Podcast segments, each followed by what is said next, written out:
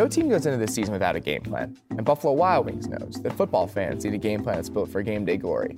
A game plan that should include 21 signature sauces and seasonings, a great lineup of beer taps, and an arsenal of wall to wall TVs. All those details make for a game day plan that can't be beat. So, win or lose, if you're a football fan, you still win at having the best game day atmosphere around. Buffalo Wild Wings. Wings, beer, sports. We do it for you because you're a football fan.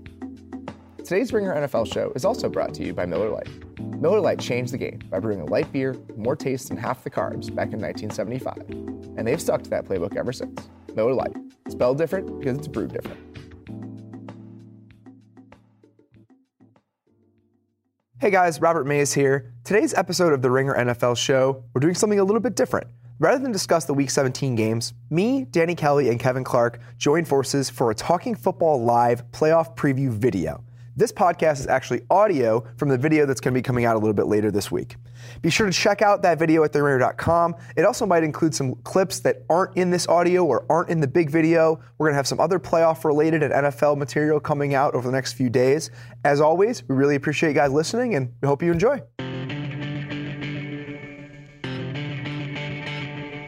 Welcome to Talking Football Live. I'm Kevin Clark. Robert Mays is with me. Danny Kelly's with me.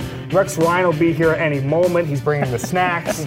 now, we're going to do four categories to break down every single playoff team. We're going to do a team rundown. We're going to figure out why each team will go streaking in the playoffs, why they won't go streaking in the playoffs, and then when the playoff team will reach the end of the road. We're going by conference. We're going to go from worst to first. So let's jump right in. Miami Dolphins 10 and 6 season out of nowhere. Great win against the Steelers in week 6. Inexplicable loss in week 13 to the Ravens.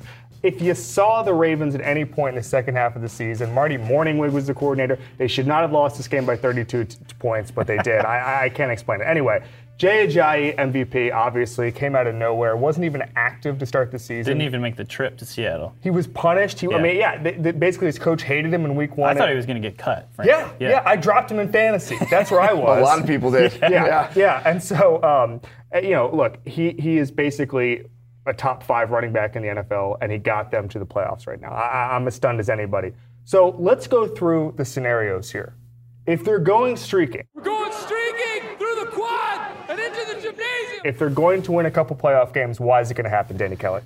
Well, I mean, it's what we talked about just now. It's Jay Ajayi. Yeah. I mean, he's the foundation of the offense right now. Um, you know, he's one of the top guys in terms of yards after contact. He he makes a lot of offense just on his own, and you know they did a good job of you know that offensive line kind of gelled halfway through the year, and that's kind of a big part of why he did so well. But I think if they're gonna do anything in these playoffs, it's because Jay Ajayi is going to go off. Totally agree. Robert Mays? I think they have a ton of playmakers on offense, like an underrated stable of guys. JJ's had a great season, obviously, but their receivers, it just seems like all those guys can make a play. Yeah. But DeVante Parker is absurdly athletic. I'm a big Jarvis Landry guy, have been for a while. And Kenny Stills has had a pretty resurgent season. So when those are your three guys that you're throwing the ball to, plus you can hand the ball off to Jay Ajayi, that's how you mitigate Matt Moore being your quarterback. Right. The one thing I noticed, I was in Miami for the past week. The one thing I noticed about that offense is they're so boom and bust. Either Jay Ajayi goes for 200 yards or he can have two yards per carry Mm-hmm. in some instance over the course of a game. Jarvis Landry creates something out of nothing, but sometimes it just is nothing. Yeah. You know, you- Creates you know- nothing out of right. nothing. If, if your entire game is taking a two-yard gain and making it a 70-yard gain, well, sometimes it's just going to be a two-yard Mm-hmm. gain. That's how yards after contact works. Um, so for me, I think the, all of the, all of those things have to fire on all cylinders. If they hit on those things, uh, Jay Ajayi does go for 150 yards. Jarvis Landry does turn a short gain into 70 yards. That's where they can beat the Steelers. If they're not going to go streaking, why is that going to happen, Robert Mays? I mean, they were a boom and bust offense that wasn't necessarily this monster with Ryan Tannehill. Yeah. Now you bring a backup quarterback in there. It just feels like there's way too much. There's just way too much variety with what we can get from them. I just don't think they're mm-hmm. nearly consistent enough, and I don't think they have the defense to really carry them on the other side of the ball if that offense isn't clicking. Yeah, their quarterback is Matt Moore. That's Yeah, all I have to that- that- say. yeah, that's pretty much I it. mean, yeah, it's uh, all three of us say the same thing. I think it's just it's so hard to win in the playoffs in the first place, and if you're trying to go with a backup quarterback, I mean, it's just there's it, it just really really hurts their chances of having any consistency. Let me be clear on this because if Ryan Tannehill were starting this game, my point would be Ryan Tannehill is their quarterback. And now all of a sudden we have a situation where someone who is not as good as Ryan Tannehill as their quarterback. So It's I, a matter I of just- degree at this point. Yeah. Yeah. exactly.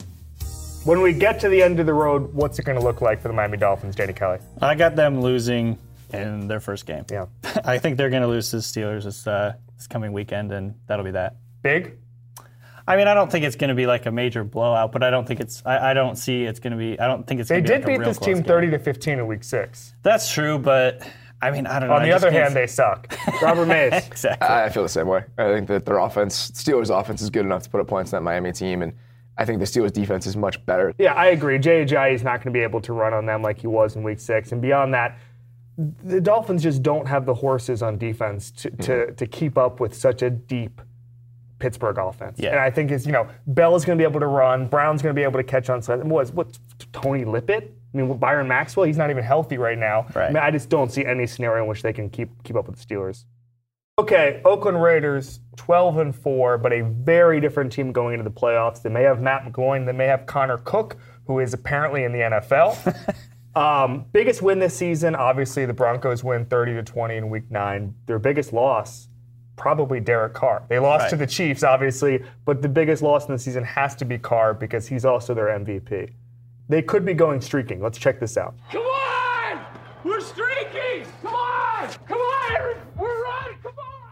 Robert Mays, make a case. We have to be very generous, but let's make a case. Yeah, it's not easy at this point. I I feel like if they're going to do anything in the playoffs, it's going to be because they still have a very good offensive line, the most expensive offensive line in the league, where they really threw a lot of their resources the last couple of years.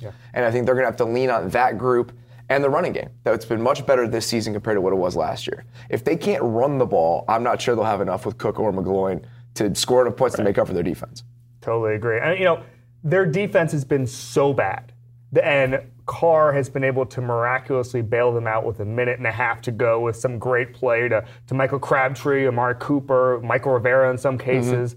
Without that, without the sort of miracle worker type deal in, in the last two minutes, I think they have no chance. I, I think that if there's going to be a best case scenario, it's that McGloin is somehow much better than we ever thought, and he may not even be healthy. And then you just get into a situation where maybe Latavius Murray can get, you know, a couple 50-yard runs, something like that. But I, I'm not seeing much of a case. Danny Kelly, what about you? Well, I mean, I'm kind of on the same page with you guys. I think best case scenario, McGloin or Cook are going to be game managers, you know, and so what they're going to have to do is run the ball, you know, score some points, trying to keep up. But what they need is a few big plays on defense, and that's where Khalil Mack comes into play. If they're going to win, you know, if they're going to go streaking in the playoffs this year, they're going to need an enormous off, uh, postseason from Khalil Mack, kind of what we saw from Von Miller last year, where he actually takes great over point, games. yeah. Yeah, it He really is. strip sacks, creating touchdowns, things like that. They need those types of plays for them to do anything in the, The problem is though that when you look at what happened with the Broncos last year, if you have a player like that, you can give enough attention to him to take him away a little bit. What Denver had were guys like Malik Jackson, Sure. that could completely dominate the one-on-one matchups left by the attention paid to Von Miller. They do have Bruce Irvin. Bruce Irvin is the only guy like that, though. That's the problem with the Raiders. You can Right. take away Khalil Mack to a certain extent, and by kind of, you know, overextending yourself in that way, you put your, you give yourself your vulnerabilities elsewhere. And the Raiders just don't have the horses to take advantage of that. Danny, why won't they go streaking? Well, I mean, it's the obvious. It's you lose your most valuable player. You lose the guy that's you know provided so much magic for them this year, and you know right now they're down to their third string quarterback most likely in Connor Cook. So I mean, it's it, like we said before. It's just really so hard to win, even even when you have your starter in the playoffs. And you know, with them going with their backup, it's just I just don't give them much of a chance with them. Yeah, bad offense, bad defense. Other than that, things are fine. Robert? I think we saw it yesterday. I mean, the way they played against the Broncos, it Yeah. feels like one, they ha- didn't run the ball against Denver this time, which was concerning. Two, this team just feels defeated in a way. I mean, I think Yeah. that they're really deflated, and it'd be hard to blame them just with how uplifting of a season it's been overall. Really, that a renaissance for the entire franchise. For it to go the way it has in the last two weeks, uh, it's pretty heartbreaking. Yeah, I I mean, you look at the emotions that went into this season. Mm-hmm. 13 years of being awful. The team might move. I mean, the Raiders fans had invested bad. so, much into this, and all of a sudden it comes crashing down. Carr meant so much to that team. Now, Yeah. if you look at why they won't, obviously there's a case to be made that Connor Cook or Matt McGloin is the reason they won't. But also, just the secondary. Yeah. Sean Smith allowed 999 yards to the receivers he guarded this year. It's a good That's, number. That's yeah, it's great. incredible. Oh, you got to keep him under a thousand. Yeah, I always say that. That's the key. Is, that in his, gotta- is, it, is it in his contract then? The clause of yeah, escalator? yeah, he's got an escalator. He's going to get a huge bonus for keeping him under a thousand. But I mean, I just don't. They're not a good team without Derek Carr. I mean, and I know that sounds crazy, and Khalil Mack is amazing. He's my, my favorite player in the NFL right now. Bruce Irvin is a great complementary player, but they are just not a team that's capable of winning a playoff game with their third string quarterback. I mean, you look at what happened last year with the Bengals. It's kind of the comparison I've made. It's not as tragic, but it's still not great. and Cincinnati had a fantastic roster from top to bottom, and they couldn't overcome having to go into the playoffs with a backup quarterback. It's really hard to do. AJ McCarron is a hell of a lot better than Matt McGloin. That's probably Cook. true, yeah. And Connor Cook at this point may be better than Matt McGloin, which is that's where we are with the Raiders right, Right. now. I knew McCarron was better than Cook because I knew what team AJ McCarron played for before yesterday. All right, end of the road. Where does it come, Robert? I think they can still win this week. I mean, the Texans are, we're talking about this while watching week 17. The Texans are ranked 29th in DVOA. There are only three teams worse than them it's the Rams, the Browns, and the 49ers. Jeez. And the Texans are a playoff team. I mean, it's not as if you'd have to put up a great game in order to beat Houston. Danny Kelly. By the way, I think it ends after that. Okay. That's what I was trying to say. Yeah, and I got them losing in the divisional round also. Um, I feel like I'm being a little bit generous by having them beat the Texans in the first somebody round. has to win this game. Yeah. but, I think. I don't think it's I that think. generous. I don't think you're giving them much by saying they can beat the Texans. Right, right. But yeah, I don't see that. I don't see it going much further than that. They're not going to get past the Patriots. Is Tom Savage the best quarterback in this game? I don't know. I, Connor That's Cook, what we question, saw from him, I know the game was already over and he was really just in mop up duty yesterday. But Connor Cook looked like he's better than, or that he's played better yesterday than Brock Osweiler has for most of the season. Well, so that's not a high bar. I know, I know. It's the lowest bar. Okay, I think the Texans actually win this game. I think the Raiders are done. I just think that there's going to be too much of a letdown. Yeah. and I, I'm, I'm over it. I'm over the Raiders. Next. Houston Texans, they won an NFL division, oh. a division that exists in the NFL. It's called the AFC South. I wouldn't study that the standings very long. Best win, they beat the Chiefs somehow. Worst loss, they played Jacoby Brissett, Patriots third string quarterback, and they get dominated. Yes. 27 to nothing. I Yeah. mean, that still feels like a misprint. Yeah. it wasn't good. It wasn't good. Their MVP, you could say a lot of guys in the defense, certainly kind of nobody on the offense, maybe Lamar Miller or, or Hopkins, but Right. it's got to be Jadeveon Clowney, I think. You know, kind of a breakout season for him. Guys, the Houston Texans could be going streaking. Come on, everybody, we're going! If they're going streaking, Danny Kelly, why is that happening? Well, I mean, it's going to be the reason that got them to the playoffs in the first place is that they have a solid, good, not great defense, and that's about as high a praise oh, as I can do. All the hemming and hawing about this team is incredible. I, it, the fact that we're talking about them right now just seems like a waste of time. They're not actually filming this, by the way. No, no, no, no, no.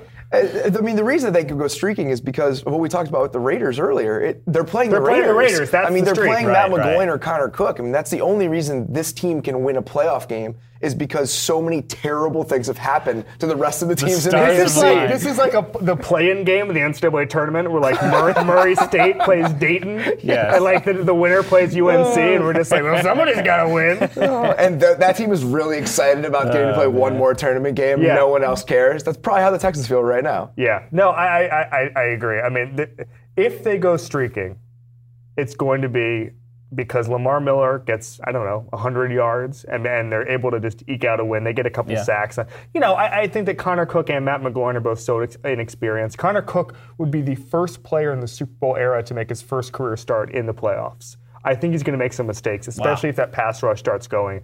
I could see it maybe like one pick six, something like that, that would just turn the tide. This would be a low scoring game because of how bad the Oakland offense is. And so I, I feel like that kind of turnover plus a score could be the entire difference. They have enough talent in the front four to make big plays, to kind of shift the game just because there's a sack fumble, something like that. The way that Clowney and Mercilus get after guys, uh, get after quarterbacks, and then plus some of the talent they have in the secondary.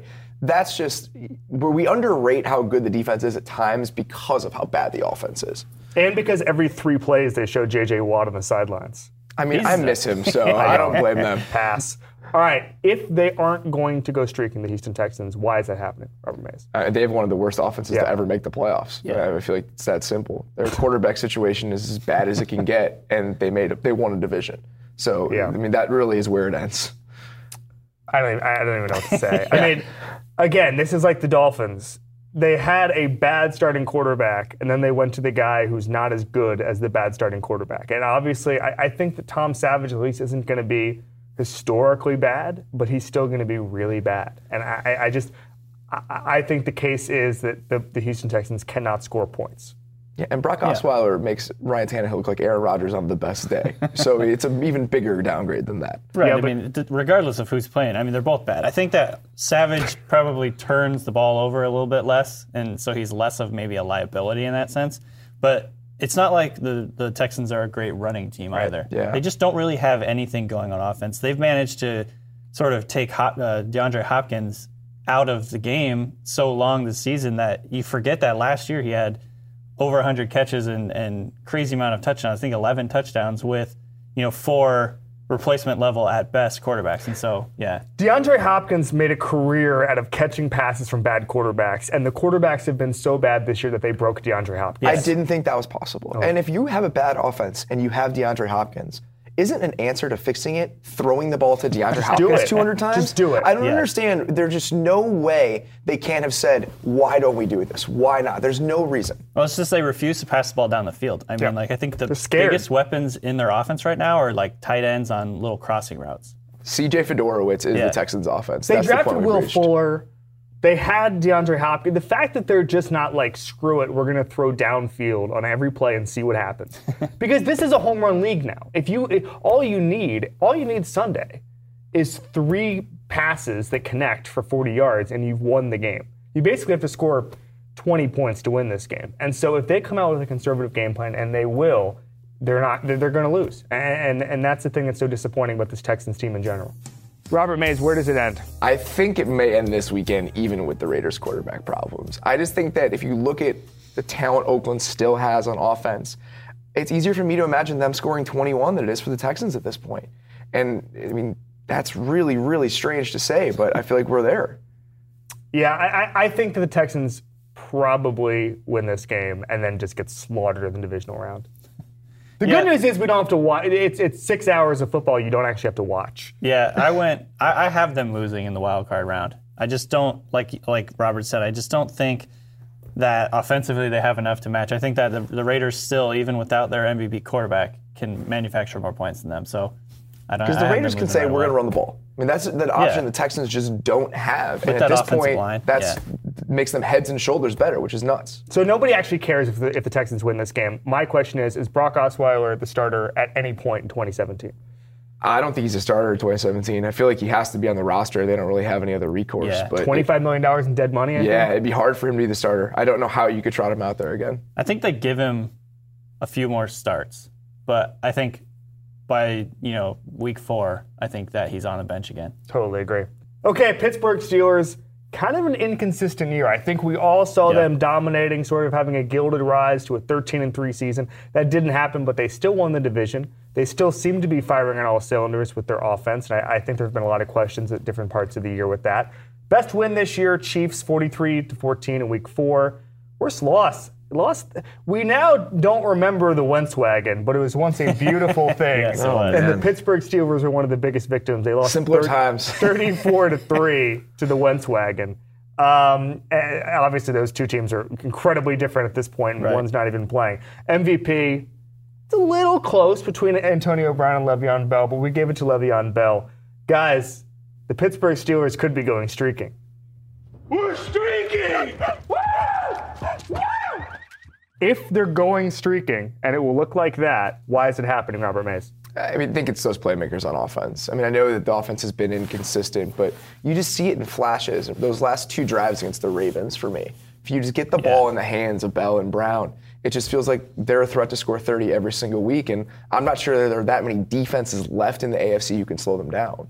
Yeah, and, and their ability to just do the simple things and make them, you know, Antonio Brown on a slant Yep, is an right. unstoppable play at this point. And I don't know, for instance, uh, the Miami Dolphins. Who's going to stop that? Yeah. You know, their, their defense is a little banged up right now. Kiko Alonso is a little bit hurt. The middle of the field is going to be wide open for them, and I think that you can get you can get Bell in there, or you can just get Antonio Brown on these simple little routes. And I think that at some point you have to face an elite defense who's going to be able to stop that. Yeah, and I agree with you guys too. I think obviously though that that big three, those, that trio is one of the most dangerous in the NFL. But I think the other thing that you have to take into account with the Steelers is they're a pretty balanced team. Yep. They're maybe the most balanced team in the AFC. They have a pretty good defense. They can stop the run. They've been better at rushing the passer, and I think that they just have enough playmakers on that defense to contend with some of the better offenses in, in the AFC. And right now, like we talked about, there aren't that many great offenses in that field right now. So uh, I think that just their balance makes them. You have, there's many ways. They have a lot of ways to beat you. By the way, they have a healthy quarterback, That which is more than most teams in the playoffs can say. And he's not even that healthy. I, mean, know. he hasn't Right. looked right in like six weeks. Healthier. Yeah, I mean, that's the bar at this point. not Matt Moore is his top trait. right, exactly. If they're not going streaking, Danny Kelly, why? Well, I mean, it's what we talked about. What which version of Big Ben are we getting? Mm-hmm. There's he's had a few games this season where he's just looked really bad, frankly. And I know that it has to do with injuries a lot, probably. But still, I mean, he's thrown a few like potentially back back breaking picks. And in the playoffs, those plays, like one or two plays, can be the difference in the game. So I think the reason that the thing that could hold them back for me is if Ben shows up and has a terrible game. Yeah, no, I Their agree. level of aggressiveness is kind of what defines their offense. And last year, they threw some of those backbreaking picks, but they were so instant in their ability to score points that a lot of times it didn't Yeah. matter. We haven't seen that version of them this year, so the backbreaking pr- picks are even more devastating. So that's what I'm worried about is that we're going to have that same aggressiveness that can come back to bite them, and they're just never going to hit that flow where they can score at any point on anyone. You know, I'm not worried about their offense. Their offense is going to score 30 points. I, I, I think against, especially you know, in the first two rounds. For me, I worry about the defense. Mm-hmm. And you know, since week 11, they've allowed the fewest sacks and had the most sacks in the NFL. Their their their sack differential has been the best in the league. I've been surprised by that, but they have to carry that over against good teams. Right. It's one thing to sack the hell out of the Cleveland Browns or the Cincinnati Bengals or any of these teams that don't have NFL offensive lines. it's another thing to, you know, the Dolphins line is gelled. Um, there's some good lines left, you know, further along in the playoffs. I would, if they aren't able to rush the quarterback, that's gonna, that's where the trouble's gonna start. Two big things for me at this point in the year for them. One, they get Bud Dupree back. That's been a quiet addition. He's He been great. Huge. Losing Cam Heyward and then getting Dupree back has made a huge difference. And two, there was a moment in that Ravens game in the last drive where the Ravens ran a beautiful little twist and the Steelers just picked it up flawlessly. They have a healthy offensive line. At this point in the year, you've got guys that have played together for two, three years, Yeah. understand each other. Having all five of those dudes matters a lot. Yeah, and, and, and you get into a situation where Bud Dupree is almost like a mini Vic Beasley. Because when a pass rusher can make the leap when you weren't expecting it, no one, you know, Bud Dupree was not particularly good in his rookie year. He was put on IR at the beginning of this season. We talked about it. We thought that was going to be sort of a game changing injury for them. They went from a defense that could be elite to maybe uh, a defense that was, was middle of the road. Their only so- route to a pass rusher was that, and then he was gone. Exactly. And now he's back. He's productive. I think that we're sleeping on that as a sort of game changing addition for the playoffs. Guys, if it is the end of the road, when is it going to happen? I've got them losing in the championship round. I think that I think I just think that they're good enough to beat some of these teams that are, are missing their quarterbacks. Obviously, the Dolphins have you know issues at quarterback.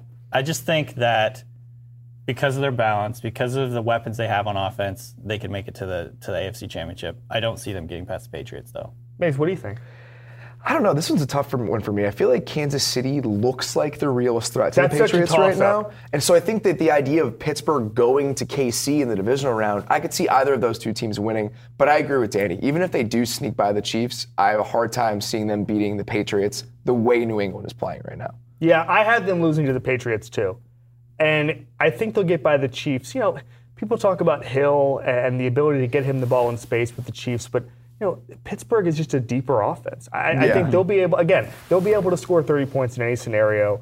You know, the Chiefs are, are really good at creating turnovers. You know, Eric Berry can get a pick six seemingly whenever he wants. um, the pass rush is, is coming along, and so I think there's a chance that they would lose to the Chiefs, but I really don't see it. I think the Patriots is the end of the road in the AFC Championship game. For I think the Pittsburgh Steelers are well equipped well equipped to play in the cold too. Yeah. They Yeah. I think that's a definite advantage late in the season. And you know, if they're going to have to go through KC, I think that they're the type of team that can win in that atmosphere, like cold, loud. I think that they're you know battle tested enough to do that. Quiet Achilles heel for the Chiefs is that their run defense has not been good all season. Right. Now they're without Derrick Johnson. It feels like if the Steelers wanted to lean on Le'Veon Bell all game, Kansas City's a team where they could do that. You know, but one thing in their favor if they play, you know, everyone talks about quarterback depth and stuff, and I think that the best backup quarterback in the league right now is Dontari Poe. Yes, absolutely. Okay, Kansas City Chiefs, 12 and 4 season. One of the surprises of the season, if you just looked at what they looked like in September, I think they lacked explosion. Uh, no one really know, knew what their identity was. They've come Right. along quite nicely. Um, you know, the biggest win of the season is the, the Falcons game in Week 13, the Eric Berry pick eight, I guess you would call it. Yeah. Um, a- and, the biggest loss would be early in the season. And when we saw them maybe at their worst against the Steelers, they lost by over 20 points. Their MVP, a lot of candidates here. Yeah. We're going with Travis Kelce, but it could easily be Eric Berry, could easily be Marcus Peters, Mm-hmm. uh, could be Tyreek Hill, could be Alex Smith, um, could be Andy Reid's ability to not fuck up the clock. Yeah, that's the weird thing about this team is that Andy Reid is their MVP. I mean, just he, whatever his Yeah. presence is over that entire offense is the reason they are what they are. But it kind of speaks to their roster depth is that there's so many guys to choose Yeah, from. okay, well, they could be going streaking. Woo! Woo! We're streaking! We're streaking! Exactly. Now, if they're going to go streaking, Danny Kelly, why is that happening? Turnovers and the insane pass rush that they have. So they have that, that. It's a great combination. They can really pressure a quarterback, affect him, move him, get him off his spot, and then they have the playmakers to take the ball away. And I think you know, like we said before, in playoff games where it's typically a close score, those types of turnovers can be the difference in the game. And so I think.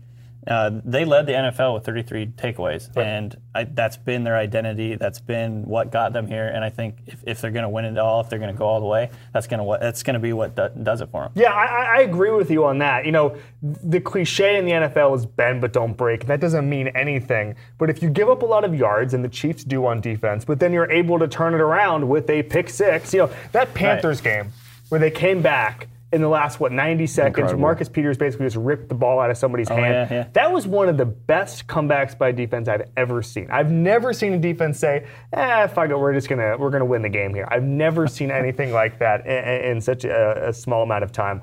I think that is what has to happen if they're going to go streaking because I, I think that you know, as as of now, Hill getting the ball, you know, in the backfield and and running. 70 yards. I don't know how sustainable that is in the playoffs Right. against really, really good defenses. Right. Robert Mays? Yeah, it feels like they have to luck into big plays, Yeah. and they have the talent to do it. I love Kelce, and I think that Hill has given them a new dimension. There's no denying that.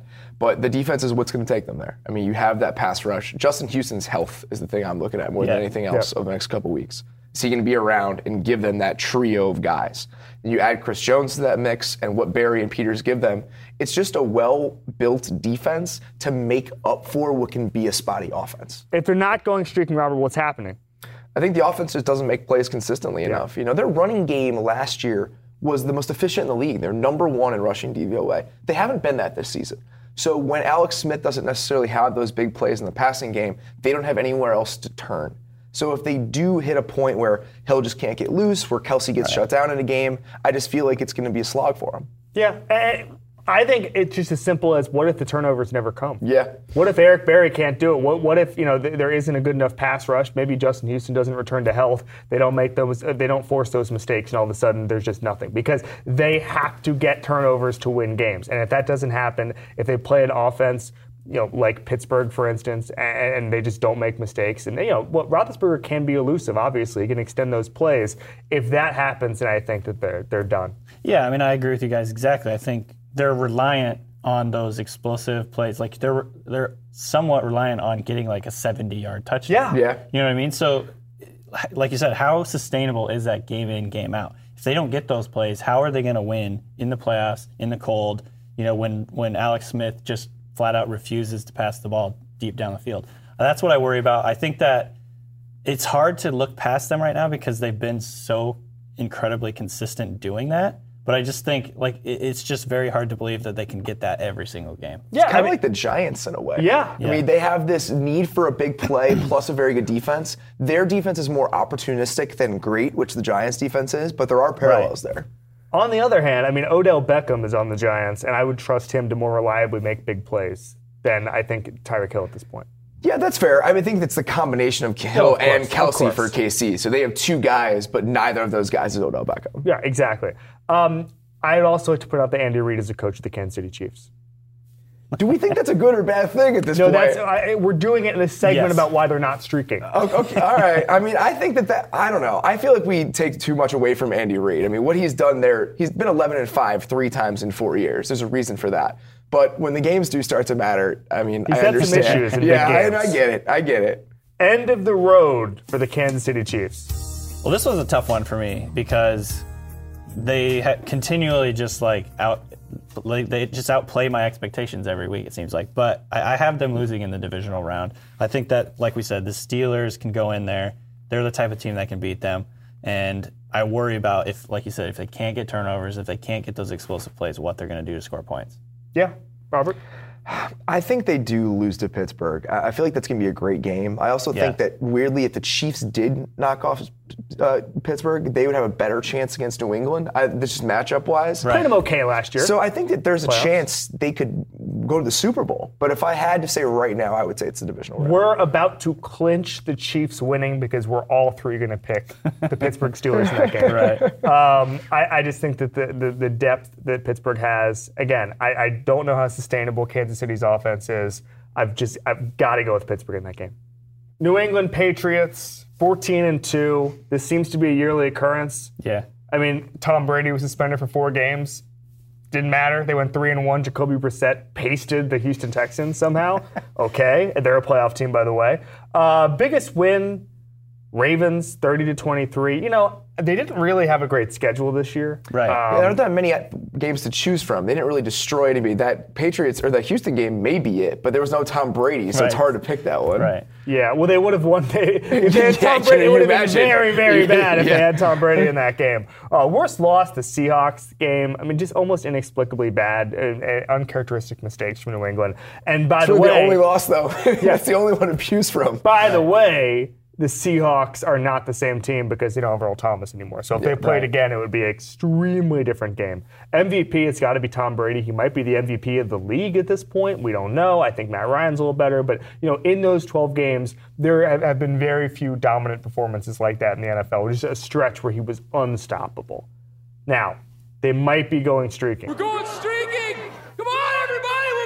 Come we're! We did, we did need to use that. There's probably Yeah, footage, footage, we could have yes, used. exactly. That's the only one we actually just pulled from from Snapchat. Um, okay, if they're going streaking, and that's not much of a big if, why is it going to happen, Danny Kelly? Well, I mean, Tom Brady, and, and it's been the same for you know a decade and more. I think he's just one of the most dominant players in the NFL. You know, arguably the best quarterback ever. And with the way that the, the Patriots run their offense, they they continually just pick on someone's weakest link. And Brady is the best at executing that. Like he just he's so good at changing plays at the line of scrimmage based on what the defense is doing. He can see it. He gets everybody on the same page. I just think you know if the if the Patriots are going to win again, it's because Tom Brady is the best player in the NFL. Robert? Their offense has been so impressive to me without Gronk. I just didn't Yeah. think they could be this type of team without him. And the way Brady is playing is how it starts. You know, he always has that anticipation, just getting teams in the right, his offense in the right spots. But he, the way he's thrown the ball this year has been really impressive to me. He's on, he's accurate, he's on time. It's just he doesn't look like a 40-year-old guy. Right. And then you have that with the way their offensive line has played this season. To me, that's the biggest difference between this year's Patriots team and last year's Patriots team. Is that even a team like a hypothetical Broncos from last year wouldn't be able to take advantage of them this year like they did last season. I think they're going streaking for a couple of reasons, and, and the biggest one for me is they're just the most complete team in the AFC. They're the best team? far. There is nobody else out there. You know, it's almost like the NCAA tournament to me, where when there's no great teams, it just comes down to who's well coached and who has a lot of experience, right? You know, and that, that's when the, the team with a bunch of seniors wins the NCAA tournament. That's how I sort of view the Patriots. They've been there. They've, you know, everyone said, oh, their defense isn't as good. Well, they finished the season number one in scoring Right, defense. right. They, they, they supplanted the four-year streak of the Seattle Seahawks in, in doing so. They're really good. And they don't have any real holes. Maybe they're secondary, maybe they're special teams. I mean, really, Yeah. once you start saying, oh, Cyrus Jones fumbles punts, that's a pretty easy fix. Yeah, you're picking nits there. Yeah, exactly. You're just sort of grasping at things. And so I don't see a scenario in which they do not win the AFC. It's hard. It's hard to make that case now. I mean, looking at some of the numbers yesterday, even if we don't go by the raw totals, which you know their special teams helps with the scoring, defense, everything else, they're sixth in weighted DVOA. I mean, the turnaround they've had over the last five or six weeks is pretty remarkable. There's just no glaring weakness on the roster at this point. Okay, shortest segment we might do today. We're going to get into why they may not go streaking. I mean, I don't know how they don't go to at least the AFC Championship game, but I think it's just that their defense hasn't seen in real offense yet. So the first time they do that, if they have to play against That's not going to happen against Houston or yeah, Oakland, by the exa- way. exactly. I mean, so in, until well for there's almost no possible way they lose before the title game. So I think that's where they wouldn't go streaky. It'd be one win. It- it's a shame that Landry Jones started against them earlier in the season. Because Yeah. if they got the Roethlisberger and they got the Steelers offense at full health, that's where you're getting into the biggest test of the season. We haven't seen that. That's why it's going to be so exciting when they do play in the AFC title game. Danny? Yeah, I mean, I mean, exact same reason. How are they going to respond to the adversity it, when they're playing a top offense? So, like, I guess it's going to have to be the Steelers or the Chiefs because the other guys, the other teams just don't have that. But By the way, that the second team you just mentioned is quarterbacked by Alex Smith. Right, That's yeah. the exactly. top offense remaining in the AFC. it's not the Steelers. I mean, you could even say basically the only chance that they're going to see an elite quarterback is if the Steelers play them in the championship game. If they don't, it's going to be in the Super Bowl. So, but to me, the only way they don't, you know, win the Super Bowl, win, get to the Super Bowl is how, if they start to freak out when they play a top offense. You know, if you know some of their young guys in the secondary start to panic, or you know, if they can't cover guys coming out of the backfield with their with what they have left at their uh, linebacker position. So, I think you know, obviously they did, like you said, they they were the best scoring defense in the NFL this year. You can't take that away from them. That was a very good defense, but I just think it depends on like what do we, what defense are they going to be when they finally face the top offense? Like the best one that we've seen them play they, play this year was the Seahawks, and Russell Wilson kind of lit them up. And Russell Wilson's season hasn't exactly been No. you know awesome. So. I don't know. That that's the thing that worries me about the Patriots. For me, it has to just be an uncharacteristic game for them where they make mistakes. You know, almost, you know Yeah. Bal- they almost had that against Baltimore. They're fumbling punts. Yeah. They're letting guys get behind them in the secondary. If they have one of those stinkers against the, the, the Steelers, I see that as, as a potential, Right. you know, three or four point loss, something like that. I, there's no, I mean, they could they could freaking rest their starters against the against the Texans or, or Raiders and act like it's fourth preseason game basically. Um, but I mean, I, I- in the AFC title game, I could see them if they have their worst game of the season losing to one of those teams. think about the conversations we're having right now. For the eh, for the Patriots to lose, we have to have them fumbling punts and kickoffs. Yeah. For the Chiefs to win, they have to score a 70-yard touchdown. That's how far apart they are from the rest of the competition right now. But sometimes that happens. I mean, sometimes it happens, And- absolutely. Andy Reid is a pretty. I know we joke about his clock management, but he's a pretty good coach. Mike Tomlin, Terry Bradshaw, not on this panel. Mike Tomlin is a pretty good coach, and so I, I feel like a well-coached team. You know, like uh, the, the Patriots have played some weird playoff games the past. Two Oh, yeah, years ago against absolutely. Baltimore, they could have lost if not for a Julian Edelman touchdown pass. Um, you know, they, they could have easily lost to the Seahawks in the Super Bowl. I, I forget what happened on the last play. Something I, about that, I, I stopped watching when they were on the one yard line. But um, you know, I just I feel like there are ways to beat the Patriots. It's just going to require a lot of luck. Yeah. Okay, end of the road. When is it coming? If it's coming, Robert. I think the first time I could see them losing is the Super Bowl. I just feel like the two offenses that To they, who? Who can beat them from the NFC? I think three teams can beat them from the AFC Whoa. or the NFC. I think Whoa. that the Packers, the Falcons, and the Cowboys all have the offenses to go toe to toe with New England. Not the Giants.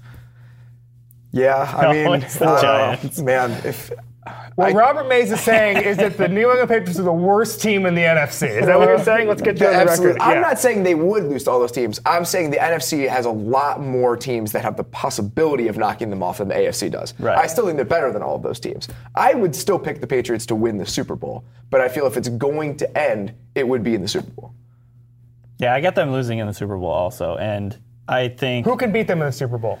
I think the Name like Cowboys. the 15 teams that Robert just named. well, I mean, obviously the Cowboys to me are, you know, they're team capable of beating them. I think that that's a, an offense that can sort of run through that defense, um, just like they did just about every other team in the NFL this year. I think they're going to have if, if the Falcons are going to play them, it's going to be a boat race. They're, it's going to be you know a shootout, and that's a team that's a team that could beat them. I think that it's always the Giants. You know, it's kind of their kryptonite or whatever. I think that they have a really, really good defense that can take Tom Brady kind of out of the game. Um, I don't see the Giants getting that far, but they're a team that could beat them.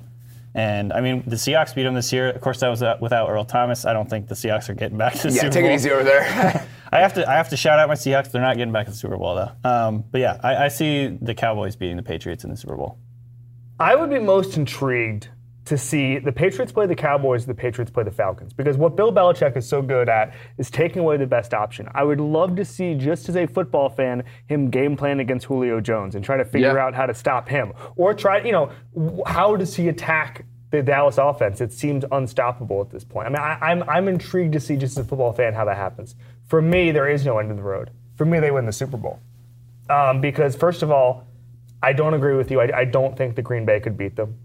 The way Rodgers is playing right now, I'm just putting them in every conversation. I think they're at the bottom of that list, but he's playing well enough that I'm not ruling out anything I they think, can do. I think you could score 50 points in the Packers right now. and they'll score 55. That's the problem. I, I, I, I don't agree with that. But the, for me, Atlanta could beat them conceivably. Yeah. Dallas could beat them conceivably. But I think, you know, I think that right now, if, if it was just on a neutral field and, and all things were, were equal, they would probably play a pretty close game. And then I'm just taking Belichick over Dan Quinn and Jason Garrett. And that's Yeah. how I'm viewing it. No Yeah. one blaming. That's how I'm viewing it. I mean, maybe Pete Carroll could do something, but that, that, the Seahawks don't even know how to play football anymore. Right. Um, so I, I just those are the two options: Atlanta and, and Dallas. And I just I, I do not see a scenario in which they lose to those two teams. So I, I'm, I'm going to go with the New England Patriots to win the Super Bowl. hey guys, before we get to the NFC, let's hear from a couple of our sponsors. No team goes into the season without a game plan. If they did, game day highlights would be nothing more than a football follies compilation. And while follies are hilarious, Buffalo Wild Wings knows fans prefer the taste of glory on game day. The kind of glory that comes with having 21 signature sauces and seasonings to choose from, or a great lineup of cold and refreshing beers on tap, or a collection of wall-to-wall flat screens so big it would make your head spin. We cover all of those details, so they add up to the kind of game day experience fans can appreciate. And we do it because we appreciate fans. So, win or lose, if you're a fan, you still win at having the best game day atmosphere there is. Buffalo Wild Wings. Wings, beer, sports. We do it for you because you're a football fan. Today's Ringer NFL show is also brought to you by Miller Lite. Miller Lite is brewed to be the light beer with more taste, less calories, and half the carbs. So that on any given Sunday, you don't have to settle for any given light beer. Great tasting, 96 calories, Miller Lite. Spelled different because it's brewed different. Okay, the Detroit Lions are a team that made the playoffs, and this being a playoff preview, we have to talk about the Detroit Lions, who are a team in the NFL. Nine and seven this year. Love when a nine and seven team makes the playoffs. Really helps the league and helps my interest as a fan. They beat the Saints. Now you could say uh, that they won a game against a future playoff team, but they beat the Texans this Right. year, so they are actually winless against actual playoff teams. Yes, that's in accurate. reality, functional playoff teams. They beat the Saints. It's their best win of the year, 28-13. They lost to the Cowboys 42-21, maybe a more accurate representation of their skill level. Um, they lost to the Packers, obviously, over the weekend. They could have won the NFC North. Their MVP is Matthew Stafford. Uh, problematic because he is not currently a good quarterback. He Right. ha- he's wearing a, a middle finger cast um, and has to wear that while he's throwing, which has not been particularly good. So let's make a case because we have to that these guys could go streaking. We're good streaking! Okay, uh, who wants to go first? I'll do it. I'll do it. Thanks, So, buddy. Really appreciate you taking Matt, the Yeah, time. Matt care. Mm-hmm. Stafford. Th- th- Here's the reason that they could go streaking. It's because of the mag. They they continue the magic that they had in the fourth quarter comebacks this year. Mm-hmm. Um, I think I saw a stat yesterday. 15 out of their 16 games, they started the fourth quarter trailing. They still managed to win nine games, so that uh, that's something. Um, So your case for why the Lions can win a playoff game is that at some point they will be losing that playoff game. yes. Okay. Yes, Just- because I'm just they're, making they're sure. very good at fourth quarter comebacks. That's, Sure, I'm yeah. just trying something. Stafford had eight, I think, this year. It's Yes. like the all-time record. Yeah. But then a lot of those are pre-finger. Right. And we'll get into that. But I think if there's a reason that they could go streaking, it's because they have that magic. They believe in, in themselves to come back in close games. And yes, we're contractually obligated to talk about that. Yeah, Robert. I mean, going streaking, in my definition here, is winning at least one playoff game. Sure. The reason they could do that is because the Seahawks are kind of a mess right now. Right. I mean, that's the only reason. Mm-hmm. The Seahawks are not the same team without Earl Thomas. Their offense has not really been impressive over the last I don't know how long. So because the Lions get that team that's kind of having everything go wrong at the right moment, that's why they could win. Why won't they go streaking Danny Kelly? Well, a couple reasons. First of all, secondary issues. They're just not good against the pass at all, Yeah. and they don't have a good pass rush. It's a, it's a tough it's a tough combo um, because they're not they're not getting any they're not affecting opposing quarterbacks, and that's why they're able to pick them apart. We saw last last night or on Sunday night when. Aaron Rodgers is running around for about eight seconds before he finds the guy in the back of the end zone. That's What was that? that is something that is going to be a huge problem for them in the playoffs against you know several of these NFC quarterbacks. Um, you know, not, obviously Russell Wilson's a great scrambler. He, he's good at keeping plays alive. This year he's been hurt, but just that the the combination of not being able to get a, get a quarterback off his spot and having a tough, you know, not very talented secondary, I think they're in trouble. They made Aaron Rodgers, who, by the way, is a fairly mobile quarterback, they made him look like Le'Veon Bell last night. Yeah. I mean, he was just going everywhere. Robert, why, why are they not going streaking? The defense is a, a good place to start, but I also just think that if the way they're winning games early in the season, Matthew Stafford was playing great. Theo Riddick was a star for them. Yeah. Theo Riddick's not around anymore, and Matthew Stafford has that hand. You know, the most frustrating part about the finger is that not every throw is bad. There are still times where that one beautifully comes off his hand and it really shows off what Matthew Stafford can still do. But then every like second or third throw, it just careens off Sails in a different direction. So Yeah. I think the finger is much worse than people think. Because and I, Yeah. we're starting to think it's pretty bad. It's probably worse Yeah. because he's just missing open guys. Jim Bob Cooter's offense is pretty good. Guys are getting open. Golden Tate is open. Uh, Marvin Jones getting open, but he'll just sail the ball five yards over their head in some situations. And in order to beat a Seattle or a Green Bay last night, you have to play a perfect game. You have to, when guys are open, hit them for the 40, 50 yard pass. And if that's not happening, if you're sailing the ball over guys' heads when they're open, you just have no chance. Yeah, there's some throws he made against Green Bay. It's like, oh, that's a pretty ball. And then the next throw, you just have no idea what's going to happen. It's a really weird crapshoot. Yeah. All right, end of the road. I think they lose to Seattle. I just don't think that they have enough on either side of the ball to deal with a Seahawks team that's reeling right now, even. Yeah, I have them losing to the Seahawks as well. I think number one, it's tough to play in Seattle, even if they are struggling this year a little bit. Um, number two, I said it before, I just don't know how they're going to be able to contain Russell Wilson. I think his ability to move around in the pocket, get outside the pocket on bootlegs, things like that, I think they're going to really struggle against that. And even without Earl Thomas, I still think the Seahawks secondary will be able to shut down kind of what, what the what's left of the Lions passing offense. I just don't. I, it's it's going to take something really weird for them to get past Seattle. Game starts at 8:15 Saturday. End of the road 8:17. New York Giants 11 and 5, very good season from their sort of inconsistent last few years. I think they exceeded pretty much everyone's expectations. Ben McAdoo, phenomenal hair, phenomenal hoodie game. I think that exceeded a lot of expectations. Uh, had some great wins. Obviously, the win over the Cowboys stunned everybody. Uh, 10-7 in Week 14. Their loss to the Vikings in Week 4, bizarre. Odell Beckham, obviously their MVP, pretty much their only offense for large stretches of the Right. season. On defense, they had a lot of contributors, but Yeah. Odell is so much better than any- anybody else. He might be the best player in the league at this point, for Christ's sake. There's a case to be made that they're going to go streaking. Come on, everybody, we're going! Okay, I'm if- really sad that wasn't Ben McAdoo. I'm going to be honest with you. can we get that in post? if they're going to go streaking, Ben McAdoo and Odell Beckham, why is it going to happen, Robert Mays? It starts with the defense. I mean, you look at the turnaround they've made to go from being one of the three worst defenses in the league last year to I don't know. Would you pick any other playoff-bound defense over them right now? I think they have the best defense in Might the be, playoffs. yeah. I mean, the contributions they've gotten from Olivier Vernon, Damon Harrison, Janoris Jenkins, Landon Collins is a sur- resurgence. It, it's just kind of incredible that they have five or six guys you have to mention for why they've turned into a good unit. So I feel like they just have everything it takes to suffocate these really good offenses. We make so many jokes about winning the offseason, getting all these free agents, and obviously then the team goes 7 and 9, Yep. 6 and 10, whatever it is.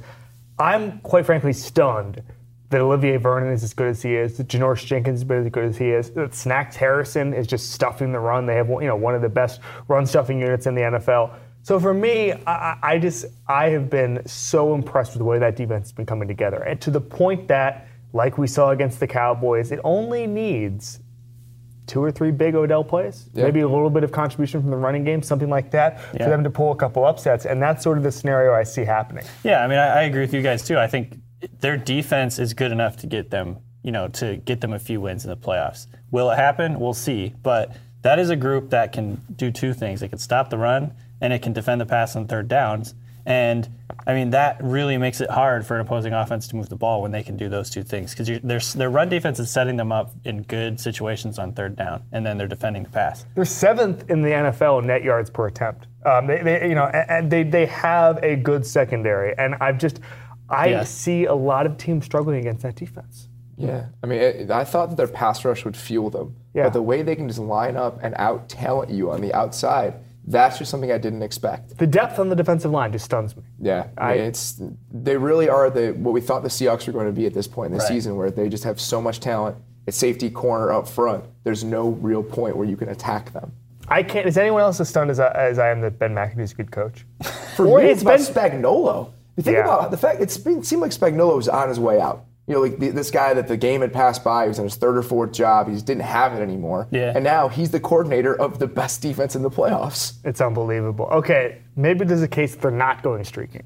uh, because they don't have anything else on offense Yeah. except for him. Yeah. I mean, Paul how Perkins. how much stops and starts has defined who they've been offensively. I mean, it's hard to ignore. They have no one else that can consistently give them a threat. And that's because Eli hasn't had a good Eli season. You know, he's been pretty bad. They don't have a running game. What's a good Eli season? I think there's some years. I mean, even last year, I think Eli played pretty well. And two years ago, This is an he was solid. on-brand Eli season. I it's a like- good Eli Yeah, season in the are sense the it's yeah, like those are almost, off-brand. we're almost peak Eli. Okay, so in that way, yes, it's a good Eli season. We're Yeah. closer to pure Eli, but they really don't have anything else aside from Odell. I could see them scoring 10 points in a playoff game pretty easily. Yeah, I mean, I said the exact same thing a one trick pony offense. And, you know, they don't have a run game. Paul Perkins has given them a little bit, but not really. Um, they are wholly dependent. It's kind of like the Chiefs. They're wholly dependent on getting these big, huge plays from Odell Beckham. And if those don't come, where are they going to get points? I just, I, I don't know where that happens. Obviously, the defense has done a good job of keeping the games low scoring. So, you know, two or three big plays can can really actually win them a game. But you know, if if a defense does a good job of scheming against Odell Beckham, then you know that that could be the end of it for the Giants. Their quarterback is Eli Manning. Yeah. and I think that needs to be talked about a little bit more. We probably didn't talk about that enough in the first segment of this of this uh, discussion. He could just implode. I mean, Yeah. he could just have Yeah. three interceptions, four interceptions. Now, sometimes that doesn't matter. You know, I mean, if you look at the numbers for how often he has multi-interception games, I think he has one of the best records in the NFL um, as far as wins and losses when he throws multiple interceptions. It's almost like the team expects him to throw multiple interceptions. Okay, we got They're not this. dis- Eli. there's- that's no, not you do that. deflating. Yeah, you do your in. thing. We've Yeah. got it. We got this thing going on. I mean, really, all it takes is Odell Beckham. You know, we talked about the Chiefs, as you said. I trust Odell Beckham to make the 60-yard slant pass. You know, he, he and Antonio Brown yeah. are the two guys where I say, actually, this might be a little bit sustainable. Just get him the Right, ball. right. Get him the ball in the back of the end zone. We saw all of the great. Um, you know, his ability to come down w- with balls is, is basically unparalleled at this point. And so I do think that relying on a big play from Odell is actually somewhat sustainable. Yeah. Okay, now we're going to discuss the end of the road or potential end of the road for the Giants. I see them losing in the wild card round. Actually. Uh, it's tough because I think that the Packers Giants game is going to be a good one. I think that the Packers defense is banged up enough that Odell is going to you know house a couple plays. But again, Aaron Rodgers is playing out of his mind right now. There's no quarterback you could argue that there's no quarterback playing as well as him right now, and he is, you know, I, th- I think even against that great defense, he's going to be able to put some points up on the board. So uh, it's going to be a close one, but I see the Giants losing in the first round. I disagree with that. I think the Giants are going to win this game on the road. I understand how good Rodgers is. I don't necessarily agree he's the best quarterback right now. I think Matt Ryan, even even if Yeah, you you look could at the that. even if you look at the run the table numbers, Matt Ryan is still better across the board. Even if you take the small sample of the last six games for Rodgers. But for me, I just I just think they're a complete team, and I just don't see that a lot. I certainly don't see it from Green Bay. And I No. agree with you uh, with Odell that you know he could he could house three play. I mean, we could Yeah. see a historically good Odell game. There's a couple of things. Number one, he loves when he's you know pissed off. He Right. loves big games. He, he he lives for this shit. And so now he's going against a defense that cannot stop anybody in the passing game. Yeah. And that's why I wouldn't be surprised if Odell just like has 200 yards, two touchdowns, and just and just wins the game. I, I think they lose to the Packers for the similar reasons that Danny said. I mean, Matt Ryan's had the better season. Aaron Rodgers still a better quarterback. I feel like that he's a more daunting task and a more daunting challenge at this point in the year. So I think he's going to do enough even against that Giants defense for the Packers to still win.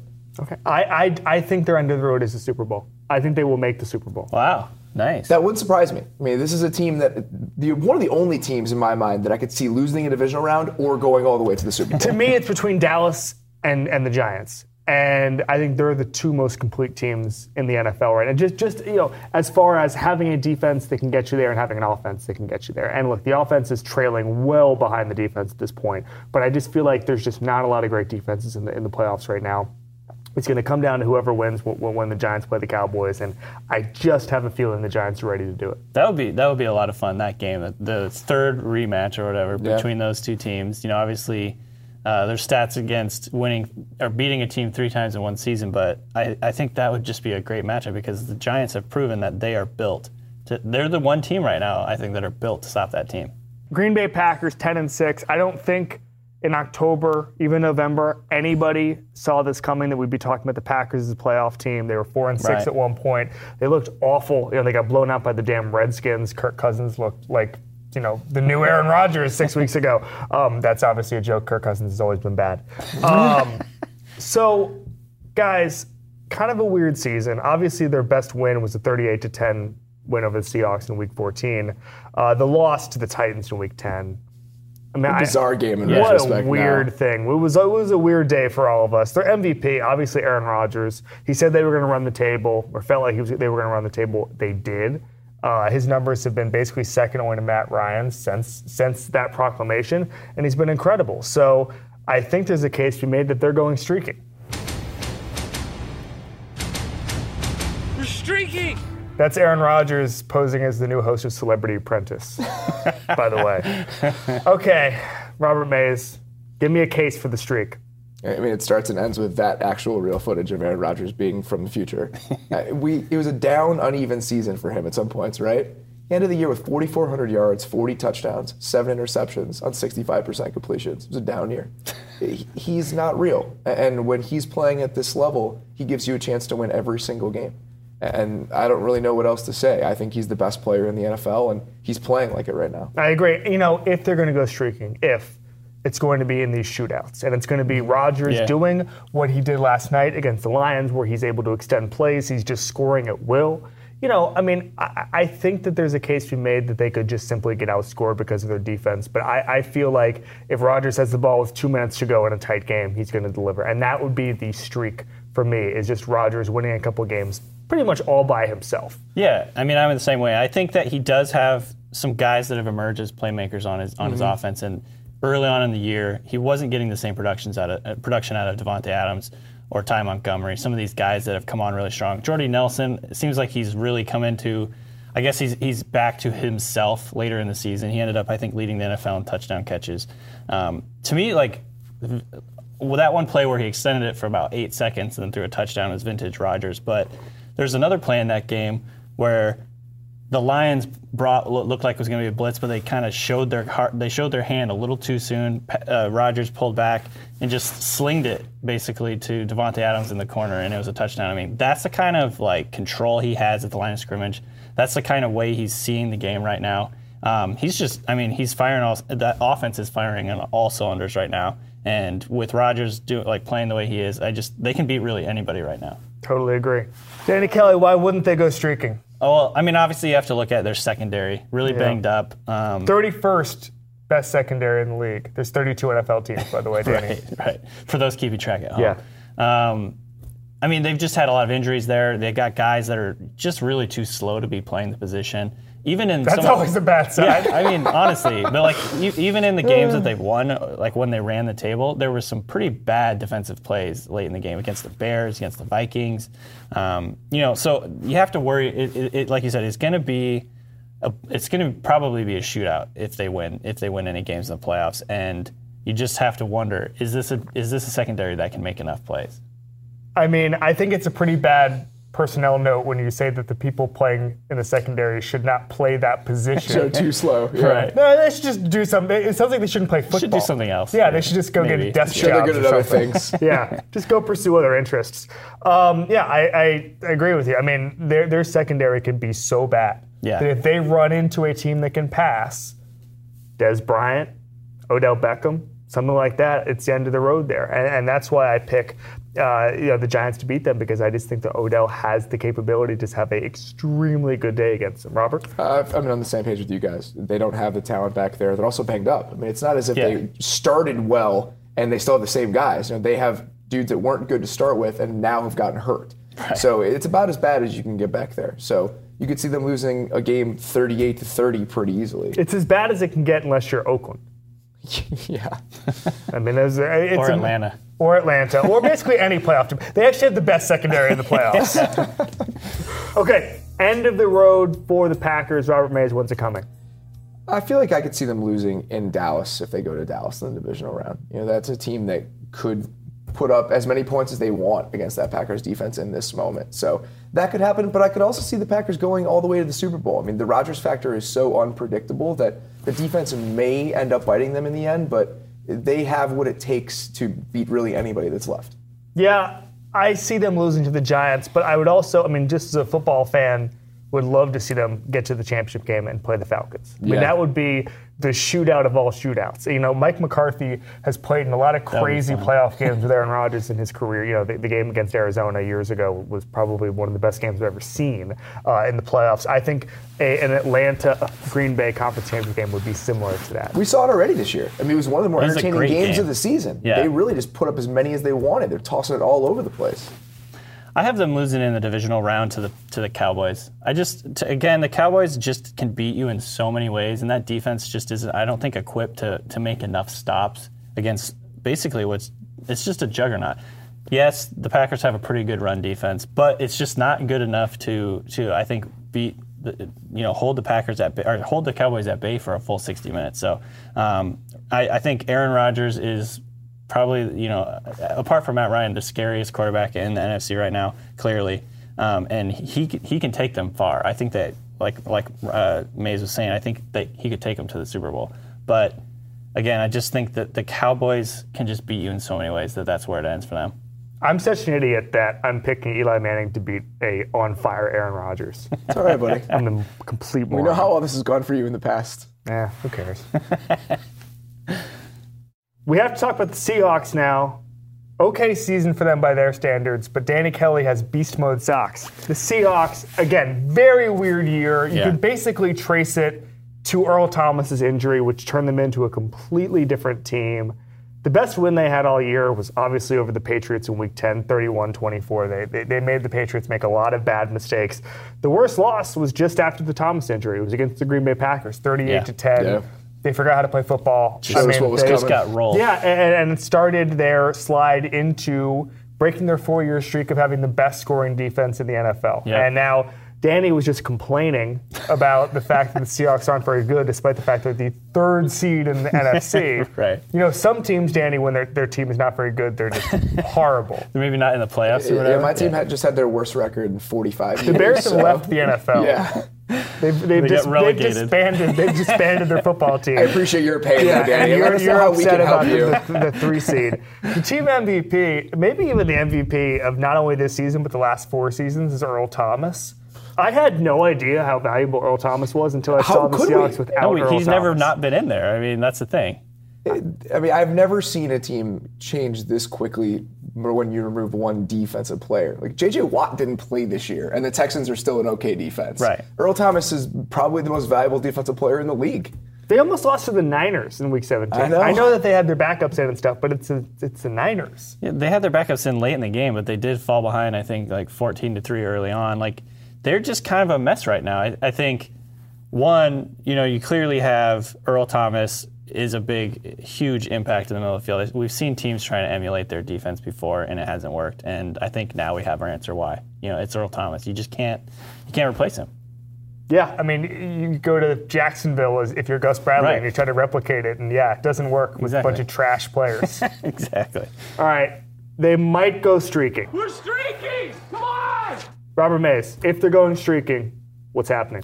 Uh, I think it's two different factors. One, Russell Wilson's still a pretty good player. Yep. And he can make plays and kind of transcend whatever deficiencies they have on offense.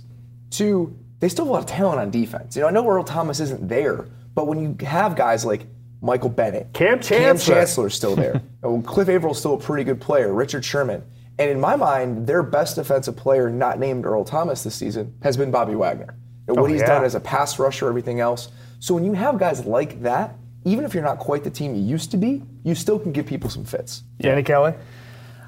right now, I think I'm with Mays. Their defense is still solid. I don't think it. I don't think it looks anything like what we've seen in the past few years. I think if the Seahawks are going to go streaking, if they're going to win it all, we're going to need to see out of his mind, ridiculous, awesome Russell Wilson. Yeah. I think we're going to need to see him escaping sure sacks because the, the Seahawks offensive line is terrible. Let's not get. Let's not even like beat around the bush on that. Um, they're going to need to see him, you know, making like very accurate downfield throws. He's been a little bit off this year. Um, you know, it's kind of like the same Matt Matt Stafford thing that we've been talking about. Russell Wilson with knee injury, ankle injury, he just hasn't been very accurate this year relative to where he is before. So, I don't know. I think we're going to need to see Russell Wilson go out of his mind. Remember the game he played against Philly Yeah. in Seattle? That's the game. Just being able to move around, extend plays. He was on a level that week Yeah. that I feel like he has to be at all the time. So we can see it's possible. It's there. It just hasn't been there consistently. The second Right. half of 2015, he was the best quarterback in the NFL. Yeah. Yeah. And obviously, from week one, he had a, he was banged up pretty much all, all of the season. The offensive line has been absolute trash. Yeah. But I've been surprised he hasn't had just a dominant stretch of games where we see like what we saw in 2015 at the tail end of that of that year.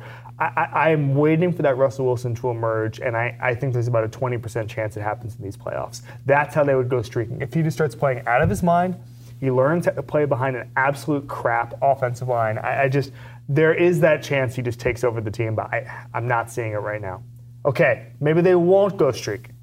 Well, where do we begin on this? Honestly, Oh, there's there's a few things. I I think to me the biggest thing is without Earl Thomas, the middle of the field is open for opposing quarterbacks, and there's too many good quarterbacks in the NFC right now. I mean, put them up against the Falcons. Matt Ryan is going to attack that mercilessly, and I just don't know if Seattle. They're Seattle. playing the Lions, by the way, in the first week, so they'll we'll get there. right, We're, right. we're all side to win Yeah. against the Lions. But you I can mean, see that Taylor Gabriel tou- that Taylor Gabriel touchdown. Like it's easy to imagine like, what they are right now Absolutely. defensively. And so, I mean, I just don't see the Seahawks being able to go, you know, neck and neck in like a score, like in a in a shootout with with Matt Ryan when that defense has that clear um, just disadvantage. Yep. Mays. Uh, I feel the same way. You know, like their offense probably isn't going to be able to score enough points to be able to make up for what they lose in those shootouts. You know, that line is a disaster. And I really thought that Russell Wilson was the guy that could overcome it. And with him being banged up and the running game being kind of non-existent, you know, It's that's just been quietly bad, been a yeah. huge problem for them. Even when they had a bad line in the past, pass pro, they've been able to run the ball efficiently, consistently. So that the concerns there, plus the fact that they are not that complete defense anymore. Right. They went from I think fifth in total offense to 16th. I mean, they, they can't. A middle of the, of the pack offense is not. It, it- that's not them. I mean, Right. they- their ability to to create things on the ground it used to start their entire team. Mm-hmm. Their ability to control the ball, their ability for for Marshawn Lynch to break off big runs. Without that, without Rawls having the season he had last year. I mean, I, I, I there, there's just nothing they can do offensively. They can they can bail out Russell Wilson because all, defenses know that he has to carry them, and that that, Yeah. that, that fucks with their entire scheme. Yeah. We're talking about Earl Thomas, Earl Thomas, Earl Thomas. Do you know who finished number one in offensive DVOA last year? Seattle. I mean, that has been the biggest Yeah. drop off for them, even with how bad their defense is playing right now. Okay, end of the road for Seattle. Mays? I I feel like if they go to Atlanta, they will lose. You know, they- they assume they will beat Detroit. I just don't think Detroit has it for all their deficiencies. They're a better team than the Lions, but that Falcons offense right now, it's a little too much to ask for them to stop them without Earl Thomas. Yeah, I have them losing in the divisional round also. Um, the- one of the biggest things I see with the, with the Seahawks, th- not only this year but in previous years, is they get off to really slow starts. And if you get off to a slow start against this Falcons team, like it's good night. They'll just it, they'll just continue to score all game, and you're going to play catch up the whole time. I just don't see them being able to do that. Okay, here's what happens when Atlanta plays Seattle. And obviously, we're all giving them the win over Detroit. But when they play Seattle, eh, when Seattle plays Atlanta, Julio Jones is going to be Julio Jones, Ta- Taylor Gabriel are going to be able to control the middle of the field. That's number one. Vic Beasley against that offensive line. Against the right tackle, yeah. Good luck. Good luck. I mean, th- that has the capability to get out of hand. Really, truly. And Yeah. we don't think, you know, look, the, the, You the- disclaimer before that game the starts. The Panthers went up 31 nothing uh, on the Last year, Panthers yeah. last year, and they made it a close game. So it's not like they can't go down big. I sort of see a similar thing. Maybe not 31 points, but I see like maybe a 21 to nothing start to that game where Atlanta really hands it to them. Yeah, I just can't see them getting off to a fast start. They haven't really shown me the ability to do that much this year, and, and, and in previous years, really before last year. I mean, the 30, the 31 to nothing deficit, I thought the game was over, but they had the top ranked offense to come back from that. This year, their offense is middling at best. Richard Sherman's going to pull all of our credentials He is. for this discussion. He's going to ruin our careers. Okay, Atlanta Falcons, unstoppable offense, maybe one of the most fun teams to watch in the NFL this year. 11 and 5, best win, Packers 33-32 win in week 8. Worst loss, kind of a weird one to the Eagles, hmm. 24 to 15. Still, I mean that was sort of post Wentzwagen. I, I'm Yeah, not don't what totally sure what happened there. The Eagles front four really dominated them in that game. It's the first time they got outplayed significantly up front all season. Yeah. Yeah, that was just a weird game. That was Yeah, it like was Tom bizarre. Hanks making bon- Bonfire of the Vanities or something. we just want to forget about it and move on. And, oh, we're back to Forrest Gump. Okay, team MVP is Matt Ryan. There's a case it's Julio Jones, but you know when Julio was out, Matt Ryan was still so good, able mm-hmm. to, to utilize the weapons given to him. Mm-hmm. You have to give it to Matt Ryan.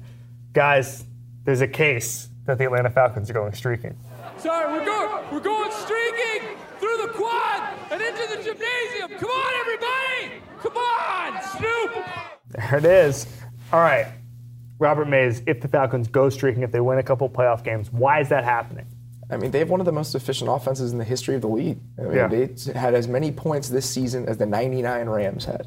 It's the eighth best total since 1990. It's crazy. I mean, they have been an absolutely dominant force on that side of the ball, and they've done it for a lot of reasons. You know, Julio Jones is still a centaur, but now you have the Taylor Gabriel route. You have two running backs that can attack you in a lot of different ways. The line is so much better with Alex Mack. Yep.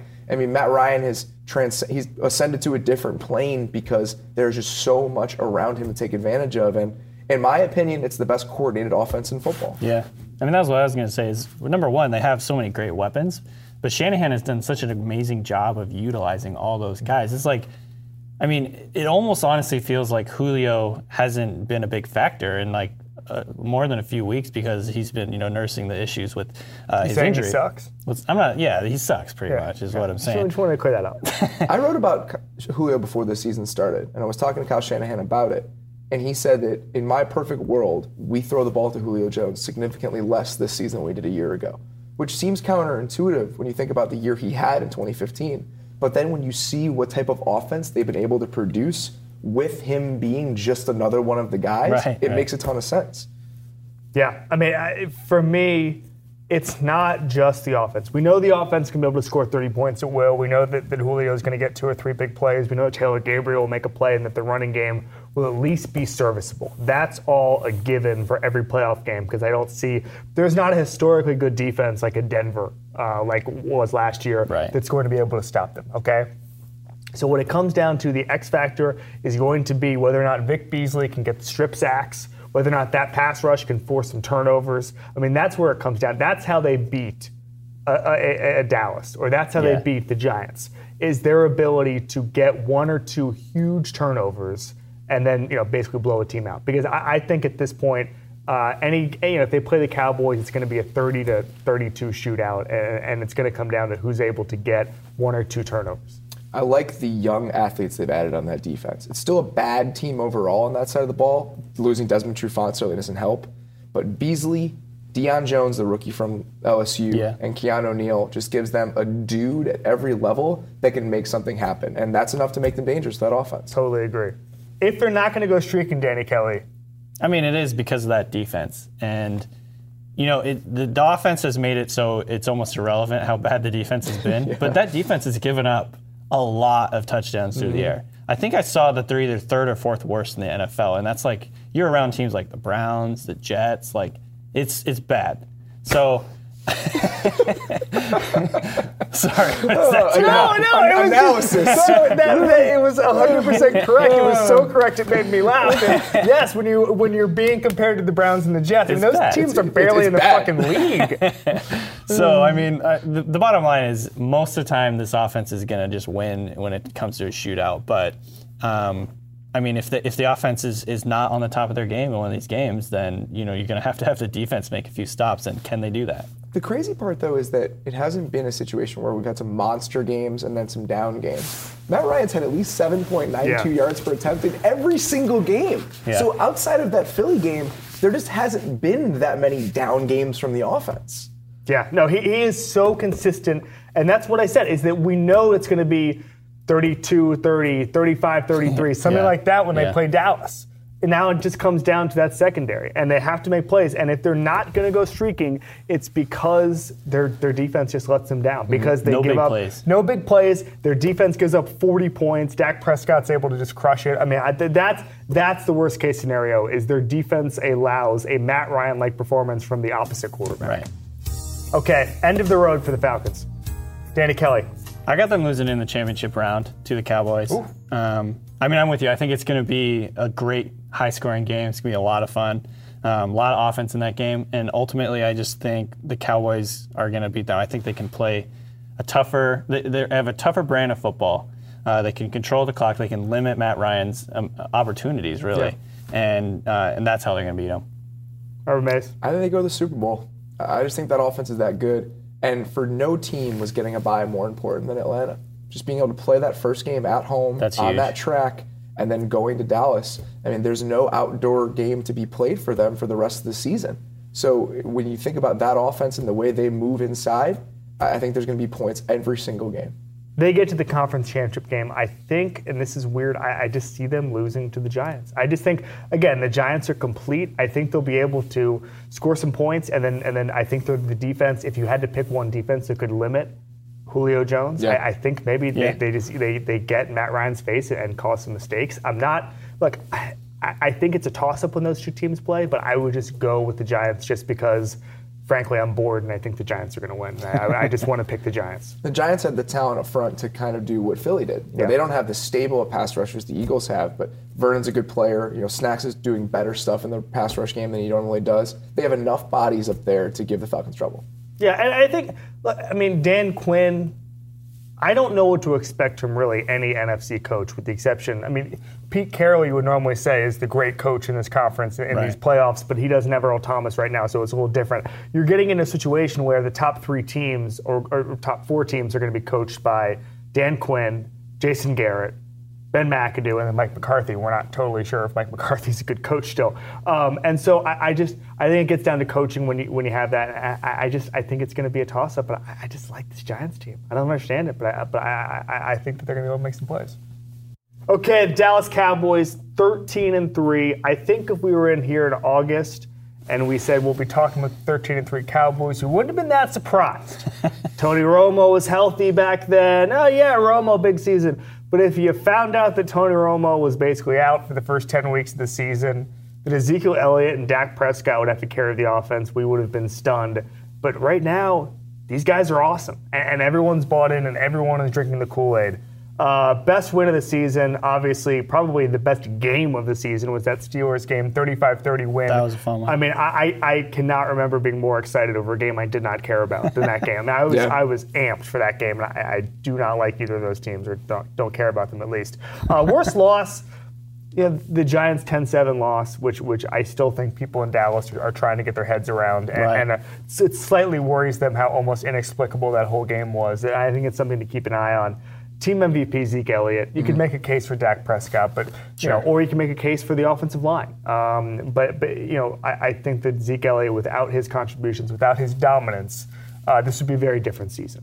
Okay, now let's go through the cases that they're going streaky. We're going streaky! Yes! Beautiful. Okay, Robert Mays, hit me. I I mean, this is an offense that can beat you in every single way. They have the best offensive line in the league. They have a running game that's utterly dominant. Dez Bryant is just there, which again, the fact that that's where we are with this offense, it's all you need to know. Yeah, I mean, again, they control the football. Uh, Zeke Elliott's been incredibly durable and reliable. Um, they have Dak Prescott's been really good in situations where he needs to make a pass on third down, convert, move the chains. He's been really good for you know by any standard, but as a rookie especially, it's unbelievable. Um, you know, like like Mays was saying, it's like uh, Dez is just kind of another guy in that offense. They got Witten in there too, just a reliable future Hall of Fame type of guy to like make catches in the flats. Um, you know, they just can beat you in so many ways, and they wear you down physically and emotionally. It, so again, it's just hard to beat them for 60 minutes. By the way, we talked about this being sort of the playoffs of the backup quarterback. If anything happened to Dak Prescott, Yeah. their backup quarterback is Romo. Tony Romo. Yeah. Other teams are starting Matt Moore. I mean, Christ. Um, yeah, for me, I, i there's there's just a million things you could talk about. I mean, the, Yeah. the line is where it all starts. But you know, I think the turning point for me when I really bought into this Dallas team was the Baltimore game, when everyone was talking about how that was the top rushing defense in the NFL going into the game. Mm-hmm. This was the game where they were going to stop Zeke Elliott, and then who knows what would happen to Dak Make Dak Prescott? beat- beat yeah, exactly. yeah. Well, guess what happened when they said, Dak, you have to beat us? Dak beat the crap out of Yeah. them. I think he threw for 300 yards in that game. And so that's when you realized how, how multidimensional this offense was. Like Yeah. you said, Dez Bryant, Cole Beasley is, is, is a productive Oh, I didn't guy. even- yeah. Yeah, how, how could you forget Cole Beasley? Yeah, God, come on, Danny. Um, yeah, Jason Witten. I mean, they can do it all. It's almost unstoppable. Now the Giants seem to have the blueprint. I don't understand. We'll get to that in a second. But um, you know, let- this, this team is is very capable of winning the Super Bowl. Absolutely. Okay, there are scenarios of why they're not going streaking. Robert Mays, if they're not going streaking, what happens? Uh, it's the defense to Yeah. me. I still feel like they don't have enough talent in the secondary. Their pass rush has not been there all year. We've gotten some flashes from guys, but they don't have enough talent on that side of the ball to slow down a team like Atlanta or Green Bay. Yeah. So a shootout in in Dallas in an NFC Championship game against one of these teams, you could see it happening. you can pass on them, and that's the only thing you can do on them. I mean, the pass rush has been coming along as the season progresses. Maybe maybe Randy Gregory's coming back. Who the hell knows about that? But I mean, for me. I just, if you had to attack anything, if Belichick's looking at how to attack this team, Mm-hmm. it's just throw the ball 50 times and see what happens. Mo Claiborne has been banged up, and who knows if he was even good to start with. Um, that's questionable. But I mean, I, I, I just, you know, if there had to be a weak link, it is their secondary, and that's how teams like Atlanta, like New York, are going to have to attack them. And I, Absolutely. I think those teams, I think unfortunately for them, they're going to have to um, realize that, that Atlanta and New York want to pass on them, and that's why that's why it's going to be a bit of a challenge going deeper into the playoffs. Danny? Yeah, I mean, same thing. They just don't have the depth or the talent in the secondary. And They don't mean, have enough guys, and their guys aren't good enough. Is Yeah. what Danny's saying. right. So Other than that, though, Yeah, everything's fine. I mean, but if you're facing a team with several good receivers and a good quarterback, it's it's going to be trouble. Mm-hmm. And I mean, you have to you have to maximize. If you're playing the Cowboys, you have to maximize every one of your possessions. But there are teams in the playoffs that can do that. The Falcons are one of the most efficient offense we've seen in years. So. Um, I mean, if anyone's going to beat, the, I have the Cowboys going all the way, but if anyone's going to beat them, it's going to be because their secondary just can't hold up. guys, if if there's an end of the road, it's a big if. When is it coming, Danny Kelly? I don't think it's coming. Oh, I think they're winning it all this year. Um, I mean, they've been they've been the best team kind of from start to finish, especially in the NFC. You could make the argument in the whole NFL. Um, just dominant offense. You know, they just don't have very many holes on that side of the ball, and it's really it's that offense is so good it hasn't mattered that their defense doesn't have a lot of talent. So, um, I mean, I just still don't see anybody beating them in the playoffs. I said the Falcons were going to the Super Bowl, and that's what I'll say again. I think that that NFC Championship game would be an absolute blast, and I feel like Atlanta has enough to beat them. But again, if the Cowboys went to or won the Super Bowl, I don't think anybody would be shocked. Yeah. Um, for me again, I picked the Giants at the beginning of this discussion. it's got to be the Giants. Sticking with Although it. would be great if every video I just picked a different team to win the Super Bowl. yeah, you should have. Yeah, just a different it. bit. I would, oh man, I- next year, next year, viewer. Um, for me, I, I just think the Giants have the blueprint, and I think that if anybody, again, this is the same way when the Giants play the Falcons. If the Giants play the Cowboys, it's going to be a complete toss-up. But I just feel like they have the horses. I just feel like, I mean, I think that the best player on the field when the Giants play the Cowboys is Odell Beckham Jr. Yeah. Um, and, and I just I feel like that's going to be the difference. What happens if in the Giants Cowboys game that you envision that Prescott is struggling into the third quarter? Are they going to put Romo in? Absolutely. That's going to be crazy. When would you go with Romo? I mean, I wouldn't, but if, Ever. if Dak, I don't want to even get seriously injured, but say Dak hurts like a finger in one of these quarters just early in the game, the idea of Romo being in the biggest moment would be my favorite thing that could uh, What possibly happen. percentage of Cowboy fans do you think want to see Romo win the Super Bowl for them? Oh my gosh, it's probably hovering around 50 at least. I think it's way higher. You think like Way higher. 75? Yeah. I'd go seventy-five. They wouldn't 75. admit it because there's no way they want to screw up what's Like happening. yeah, it's bad but- juju, but yeah. yeah. I think one of those fans is Jerry Jones. he's, he's been vague enough about it all year. Yeah, I know. Okay, this has been Talking Football Live, and we have reached the end of the road.